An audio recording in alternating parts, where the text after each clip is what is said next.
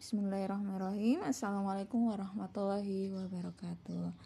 Alhamdulillahirrabbilalamin Nahmaduhu wa nasta'inuhu wa nastaghfiruhu wa na'udhu billahi min sururi anfusina wa min sayyiati a'malina.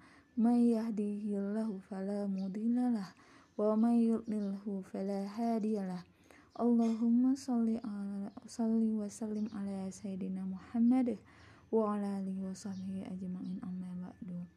Raditu billahi rabba wa bil islami dina wa bi muhammadin nabiyya wa rasulah Rabbi zidni ilma wa zidni fahma. Rabbi sahri sadari wa yasirli amri wahlul uqdatan min lisani ya qawmi Ya, mari kita awali upah kita ngaji kita hari ini um, dengan sama-sama kita dengarkan uh, kalimat mutiara dari Ibnul Qayyim rahimullah. Berkata harta jikalau tidak bermanfaat untuk pemiliknya maka pasti akan merugikannya. Demikian halnya dengan ilmu kekuasaan dan kemampuan. Semua itu jika tidak bermanfaat bagi pemiliknya niscaya akan merugikannya karena semua perkara ini adalah sarana untuk sampai kepada berbagai tujuan yang baik atau buruk. Apabila terabaikan untuk menjadi sarana menuju kepada tujuan-tujuan yang baik, maka akan menjadi sarana kepada lawannya tujuan-tujuan yang buruk. Manusia yang paling beruntung adalah seorang yang menjadikannya sebagai sarana menuju Allah dan negeri akhirat. Itulah yang bermanfaat untuk kehidupan dunia dan akhiratnya. Adapun manusia yang paling merugi adalah siapa saja yang menjadikannya sebagai sarana untuk memuaskan hawa nafsunya, syahwatnya, dan berbagai tujuan duniawi sehingga dia pun merugi di dunia serta di akhirat. Ini dari Ibnu Qayyim rahimullah dalam karyanya Udatsu Sahbiri Sobirin halaman 100 eh, halaman 188. Ya, Alhamdulillah masih diberikan Allah kesempatan ya untuk hari ini kita sama-sama mengaji, mengkaji uh, Al-Qur'an yang sebelumnya sudah kita sama-sama pelajari ya, kaji. Yang mudah-mudahan Allah memberkahi ilmu-ilmu kita yaitu di surat Atin, Al-Alaq, Al-Qada dan hari ini kita sama-sama mengkaji tentang Al-Bayyinah. Al-Bainah ini e, mengajarkan kita tentang gemar berteman dengan orang-orang baik. Jadi potensi manusia itu ada ada banyak ya. E, sarana ataupun yang seperti yang disebutkan oleh Ibnu Qayyim tadi adalah ya kemampuan ya ilmu harta ya. Kalau bisa disebut ini sebagai harta yang dimiliki oleh setiap manusia yang kita miliki yaitu mulai dari uh, panca indera yang Allah berikan dengan sempurna dengan baik ilmu uh, hingga bisa SMA apa, berteman uh, teman-teman yang saleha uh, kemudian uh, kuota ya yang teman-teman miliki untuk bisa mencari ilmu. Ini adalah harta yang diberikan oleh Allah, yang dikaruniakan oleh Allah, kita hanya dua pilihannya, mau digunakan untuk kebaikan atau sebaliknya, ya. Nah, pertanyaannya yaitu secara singkat eh, Bayina, al-Bayina ini mengajarkan kita tentang gemar berteman dengan orang baik yang nanti kita kupas bersama-sama. Kemudian apa yang dipelajari dari surat At-Tin, Al-Alaq dan Al-Qadar secara ringkasnya? Itu pertanyaan pertama. Pertanyaan kedua, mengapa kita harus bersemangat meraih amal-amal istimewa? Dan pertanyaan terakhir, coba deh teman-teman cari quote satu saja sebutkan tentang memberi nasihat uh, quote yang dari atau kalimat mutiara dari para uh, salafus saleh atau sahabat Nabi uh, dari ulama ya. Itu aja pertanyaan tiga pertanyaan hari ini. Silakan dijawab melalui voice note. Japri ke mbak ya semuanya.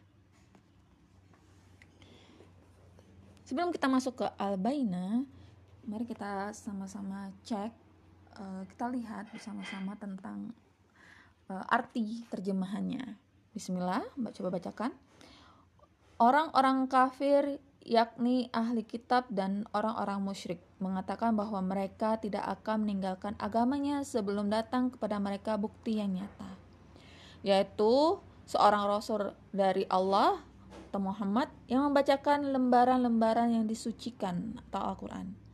Di dalamnya terdapat isi kitab-kitab yang lurus. Tidakkah berpecah belah orang-orang yang didatangkan Alkitab kepada mereka, melainkan sesudah datang kepada mereka bukti yang nyata. Padahal mereka tidak disuruh kecuali supaya menyembah Allah dengan memurnikan ketaatan kepadanya dalam menjalankan agama dengan lurus. Dan supaya mereka mendirikan salat dan menunaikan zakat. Dan yang demikian itu yang demikian itulah agama yang lurus. Sesungguhnya orang-orang kafir yakni ahli kitab dan orang musyrik akan masuk ke neraka jahanam. Mereka kekal di dalamnya. Mereka itu adalah seburuk-buruk makhluk. Sesungguhnya orang yang beriman dan mengerjakan amal saleh adalah sebaik-baik makhluk. Balasan mereka di sisi Tuhan mereka ialah surga. Aden yang mengalir di bawahnya sungai-sungai. Mereka kekal di dalamnya selamanya, selama-lamanya. Allah ridho terhadap mereka dan mereka pun ridho kepadanya. Yang demikian itu adalah balasan bagi orang-orang yang takut kepada Tuhannya.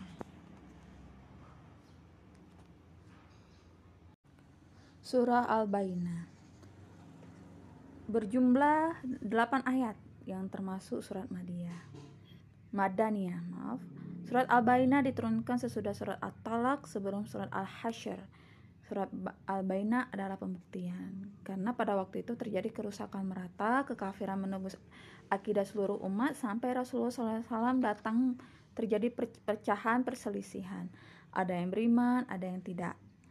Nah, setelah Rasulullah datang ya, Alaihi Wasallam. Padahal sifat-sifat Nabi yang datang sesudah, sesuai dengan sifat-sifat yang mereka kenal di dalam kitab-kitab mereka dan membawa jalan yang benar yaitu ikhlas dalam beribadah, mendirikan sholat dan menunaikan zakat. Jadi apa nih maksud dari uh, bahwa hakikat dari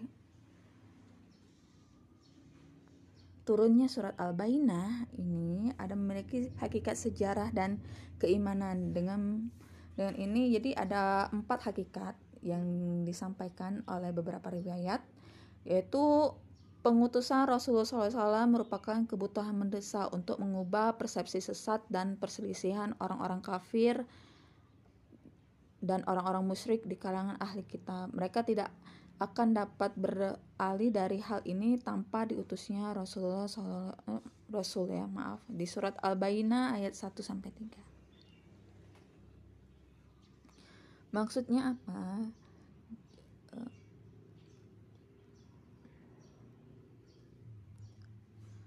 Kenapa uh, dunia memerlukan risalah baru? Jadi uh, dunia pada waktu itu sangat memerlukan risalah baru. Kerusakan telah merata ke semua penjurunya yang tidak ada harapan untuk dapat diperbaiki kecuali dengan risalah manhaj atau sistem ya risalah itu sistem dan aturan dan gerakan yang baru kekafiran waktu itu telah menembus akidah seluruh pemeluknya baik baik da, kalangan ahli kitab yang mengaku telah memeluk agama samawi sebelumnya kemudian menyelewengkannya maupun kaum musyrikin yang ada di jazirah Arab atau di luarnya mereka tidak akan meninggalkan dan berpindah dari kekafiran yang mereka peluk ini kecuali dengan adanya risalah baru.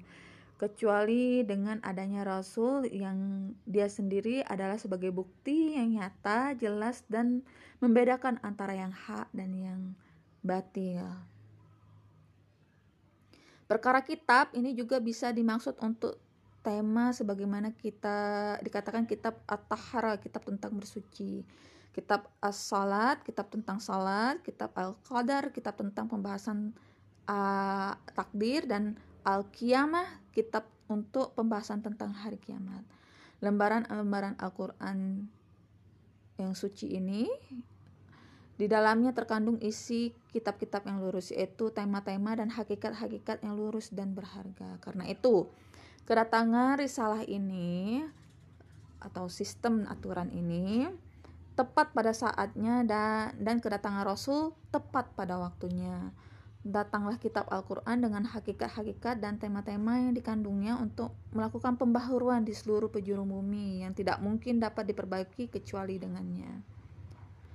Um, bagaimana keadaan dunia waktu itu yang sangat membutuhkan risalah dan rasul ini? Maka untuk menjelasnya cukuplah kita kutip beberapa paragraf buku yang ditulis oleh seorang ulama Islam bernama Said Abdul Hasan Ali Al-Hasani An-Nadawi dalam bukunya yang bernama Mada Hasiral Alami bi Inhita Inhithatil Muslimin artinya apakah kerugian dunia dengan kemunduran kaum muslimin yang sangat jelas dan padat sepanjang dalam yang dibaca pada pasal pertama dari bab pertama disebutkan uh, abad ke-6 dan ke-7 Masehi merupakan saat perputaran sejarah yang paling suram tanpa dapat diperdebatkan lagi.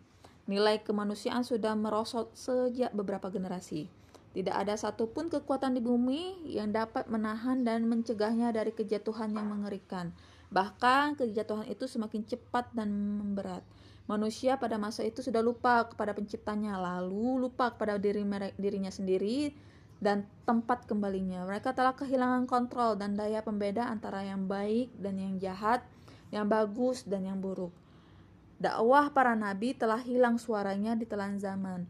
Lampu-lampu yang mereka nyalakan telah padam ditebus badai, atau tinggal wujud lampu dengan cahaya yang amat lemah dan kecil dan tidak dapat menerangi kecuali beberapa hati saja yang tidak mampu menerangi keluarga, apalagi negara dan bangsa.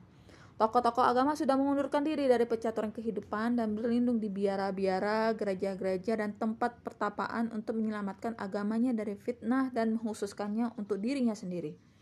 Atau karena ingin bersantai-santai lepas dari beban-beban kehidupan yang dialami, dihadapi.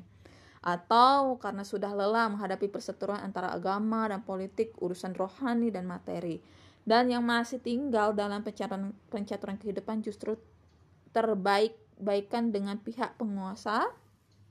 Maaf justru berbaik-baikan dengan pihak penguasa dan kolong berat. Kemudian membantu mereka melakukan dosa dan permusuhan serta memakan harta orang lain dengan cara yang batil. Agama-agama besar menjadi sasaran terkaman orang-orang yang suka berbuat sia-sia, bermain-main, dan menjadi permainan kaum pendosa dan munafik, sehingga kehilangan ruh dan bentuknya. Kalau pemeluk-peluknya terdahulu dibangkitkan, sudah tentu mereka tidak akan mengenalnya lagi. Peradaban, kebudayaan, hukum, dan politik menjadi seperti sandiwara, rusak, hancur, dan amburadul. Undang-undang sudah tidak karuan dan penguasa sangat kejam. Mereka sibuk mengurusi kepentingannya diri, kepentingan diri sendiri. Dunia sudah lepas dari risalah uh, sistem uh, kebaikan. Umat tidak lagi mengenal dakwah, tata nilai sudah hampa dan sumber kehidupan sudah kering. Mereka tidak memiliki aturan yang jernih dari agama samawi dan tidak memiliki undang-undang yang memadai dari buatan manusia. Jadi secara singkat, hakikat pertama ini membahas tentang sangat mendesak Rasulullah untuk uh, hadir di tengah-tengah masyarakat dan Al-Quran mukjizat dari Rasulullah SAW juga diturunkan ke dunia karena betapa rusaknya rasa kemanusiaan dan moralitas. Ya, teman-teman bisa kembali flashback, mengingat-ingat kembali betapa uh, kedudukan wanita sangat direndahkan, ya. Dan uh, Islam mengembalikan posisi kedudukan wanita sebaik-baiknya uh, seperti semula.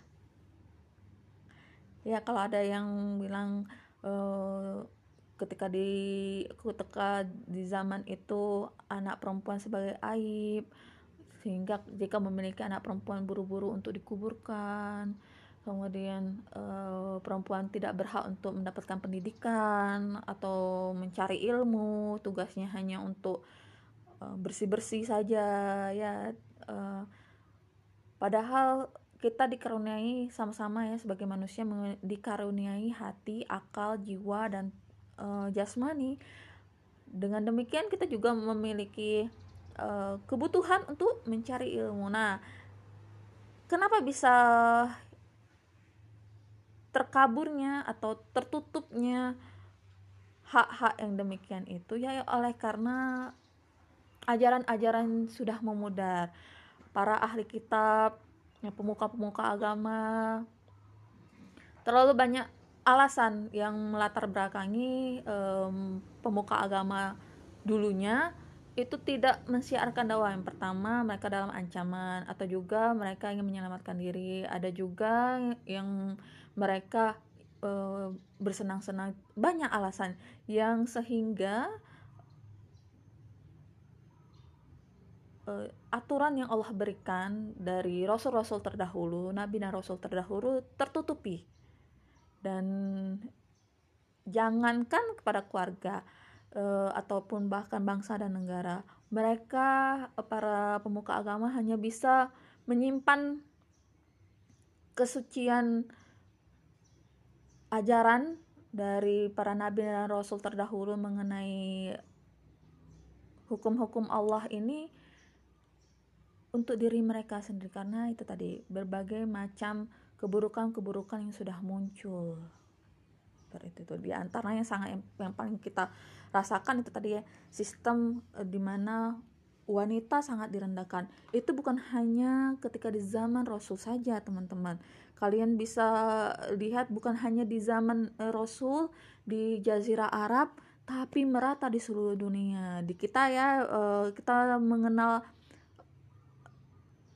Hari Kartini karena memiliki latar masa lalu yang sangat kelam ya di mana para wanita e, tidak diperkenankan atau tidak diberikan keistimewaan untuk sama-sama belajar seperti itu. Dan bukan hanya di Indonesia, ternyata di Eropa pun demikian, teman-teman. Baru pada uh, belum ada namanya dokter wanita. Ya, wanita yang berpendidikan dianggap sebagai ancaman. Padahal secara utuh secara manusia, wanita juga sebagai wanita, sebagai manusia ya, memiliki hak juga ke kebutuhan untuk mencari ilmu. Dan Islam eh, risalah Rasulullah SAW dan Allah menurunkan uh, wahyunya melalui melalui malaikat Jibril menjadi mukjizatnya Rasulullah SAW mengembalikan posisi seperti semula sedia kala setelah berbagai macam kegelapan yang di, uh, diistilahkan ya kegelapan uh, yang merata di seluruh permukaan bumi. Jadi kalian bisa cek kemunduran ini, masa kegelapan ini merata di seluruh permukaan bumi. Itu hanya beberapa contoh saja ya. Hakikat kedua dari surat Al-Bainah ini, kaum ahli kitab tidak berselisih dalam persoalan mereka agama. Mereka bukan karena tidak mengerti dan tidak jelas, tetapi mereka berselisih setelah datangnya pengetahuan dan keterangan pada mereka. Dan hakikat ketiga, agama itu pada asalnya satu dan kaidahnya sederhana, mudah dan jelas ya. Kaidahnya tidak menyuruh kepada perpecahan dan perselisihan mengenai akidah dan tabiatnya yang lapang dan mudah itu.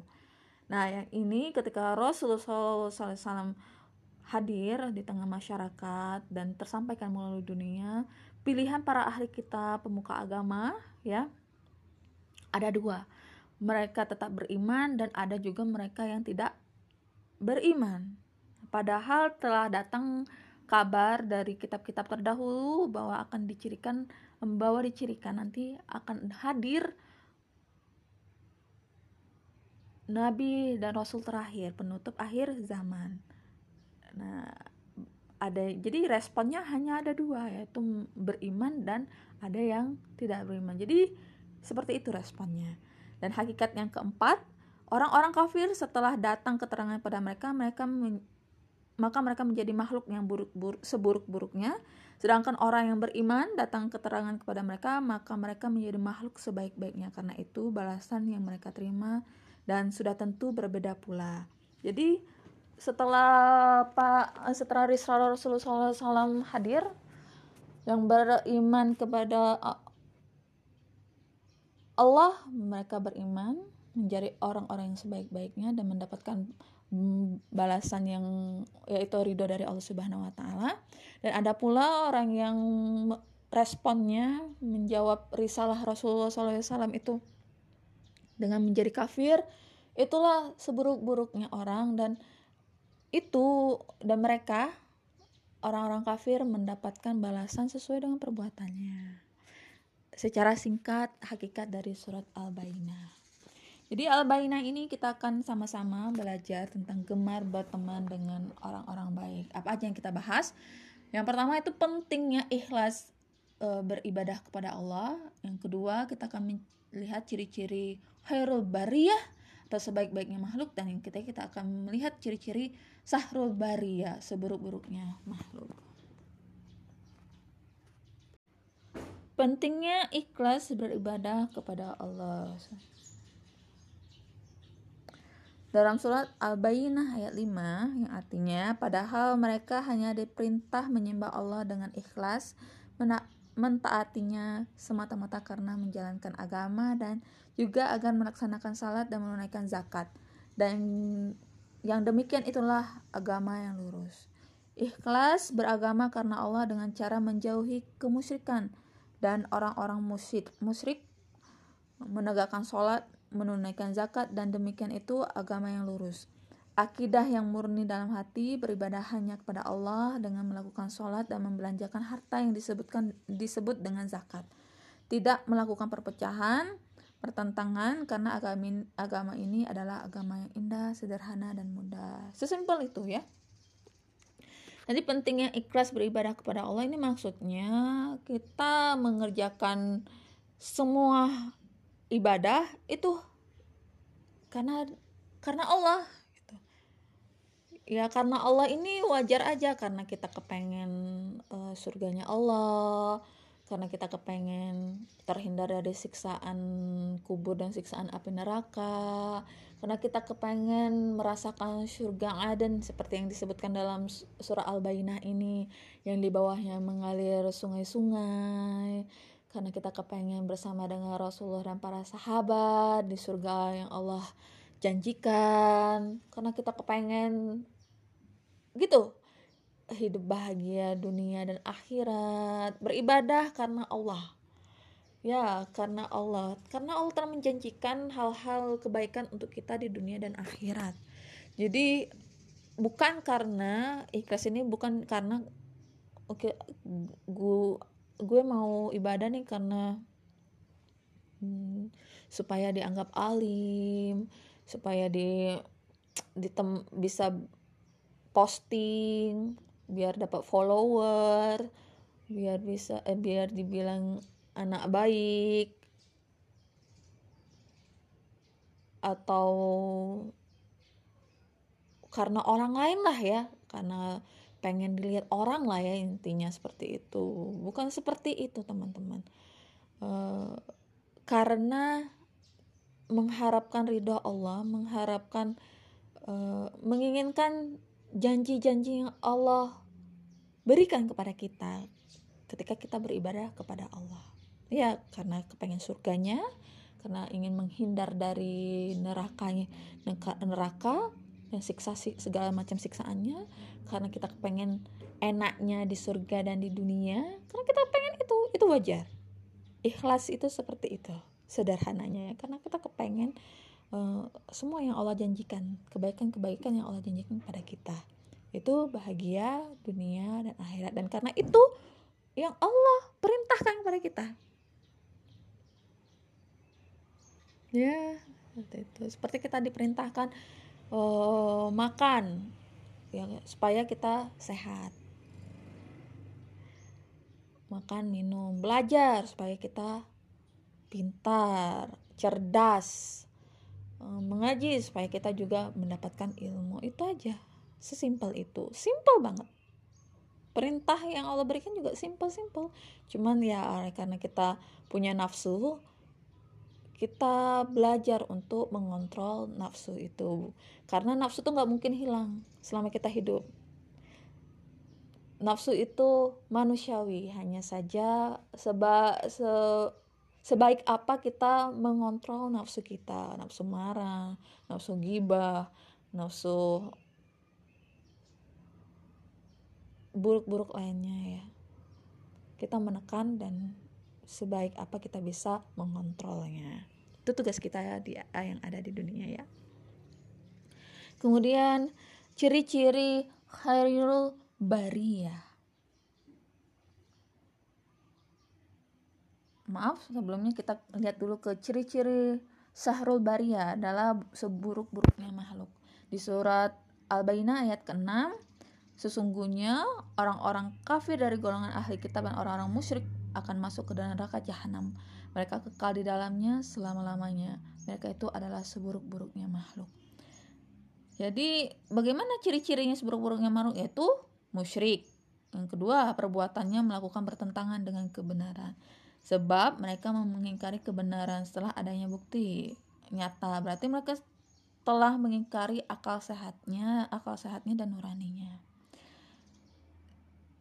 Sebab sudah jelas buktinya bahwa Nabi Muhammad SAW adalah Rasul terakhir dan Islam yang dibawanya adalah risalah terakhir. Tapi masih ada orang-orang yang menyimpang dari jalan yang benar.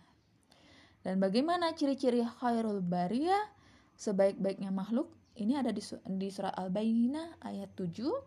Sesungguhnya orang-orang yang beriman dan mengerjakan kebajikan mereka itu adalah sebaik-baiknya makhluk.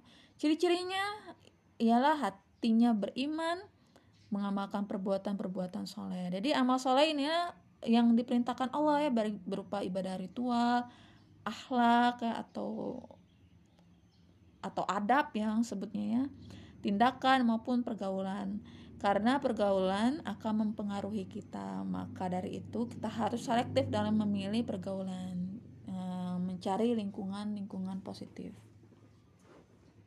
Ya ramah kepada orang setiap orang itu adalah keharusan. Namun untuk mencari sahabat dan teman itu juga keharusan. Jadi bukan masalah pilih-pilih teman.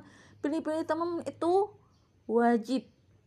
Karena berteman dengan orang-orang yang baik kita akan mendapatkan wanginya berteman dengan orang-orang yang buruk kita akan mendapatkan baunya semoga paham ya teman-teman jadi ramah Berbuat kebaikan kepada setiap orang itu adalah kewajiban, namun memilih teman dan sahabat juga adalah yang baik. Memilih teman dan sahabat yang baik adalah kewajiban. Jadi manfaat berteman dengan orang-orang baik itu ada tiga ya. Yang pertama mengingatkan kita untuk berbuat baik. Jadi setiap hari bergaul dengannya kita akan mengalami menyaksikan sendiri kebaikan hatinya alhasil akan memberikan pengaruh baik untuk kita. Kita termotivasi Misalnya nih teman yang rajin menabung untuk membantu sesama kita uh, sesama ya kita nanti termotivasi untuk menabung juga. Akhirnya kita bisa mendukung untuk menabung lebih banyak lagi agar bisa melakukan kegiatan sosial bersama-sama. Yang kedua, uh, manfaat gemar berteman dengan orang-orang baik mengingatkan kesalahan kita. Jika kita melakukan suatu kesalahan, teman yang baik akan selalu mengajak kembali ke jalan yang benar. Ia tak segan menegur, menasehati tanpa menyakiti perasaan kita. Maka akan tercipta rasa tenggang dan tidak saling menciptakan tegang rasa dan tidak saling menzalimi satu sama lain. Jadi um, mengingatkan kesalahan kita dengan cara yang baik. Yang ketiga, menularkan kebiasaan baik. Jadi teman yang beribadah akan membuat kita menjadi gemar beribadah pula seperti sabda Rasulullah SAW Permisalan teman yang baik dan teman buruk ibarat seorang penjual minyak wangi dan seorang pandai besi. Penjual minyak wangi mungkin akan memberimu wangi, minyak wangi, atau engkau bisa membeli minyak wangi darinya. Kalaupun tidak, engkau tetap mendapatkan bau harum darinya. Sedangkan pandai besi bisa jadi percikan apinya mengenai pakaianmu. Kalaupun tidak, engkau tetap mendapat bau asapnya yang tidak sedap. Hadis riwayat Bukhari dan Muslim. ya jadi seperti kita ngaji hari ini ya semoga dalam uh, ngaji kita uh, 12 orang teman-teman ini yang sudah ada sebagian yang menjadi alumni ya. Dan sebagiannya juga menjadi siswa yang kelas 12 saling memberikan semangat, motivasi dan saling mempelajari satu sama lain, saling melihat kebaikan-kebaikan antara satu sama lain sehingga men meningkatkan keinginan kita untuk berbuat baik terus menerus. Ya Mbak harap uh, setiap masalah yang kita hadapi pandemi ini tidak uh, membuat kita bertambah bersyukur ya. Uh, kita bisa menghirup oksigen dengan bebas di saat yang lain sedang kesulitan mencari oksigen. Kita masih bisa mencari ilmu mendengarkan audio-audio uh, kebaikan. Salah satunya menyediakan waktu kita untuk mengagendakan waktu kita untuk mengaji setiap pekannya, mencari ilmu, Mbak harap didengarkan dari awal sampai akhir dan kalian juga aktif dalam men-challenge menjawab pertanyaan-pertanyaan Mbak. Ini bukan karena apa-apa ya, ini hanya uh, juga merupakan bagian kita agar uh, mencari gemar mencari amalan-amalan istimewa. Semoga ini bagian amal istimewa kalian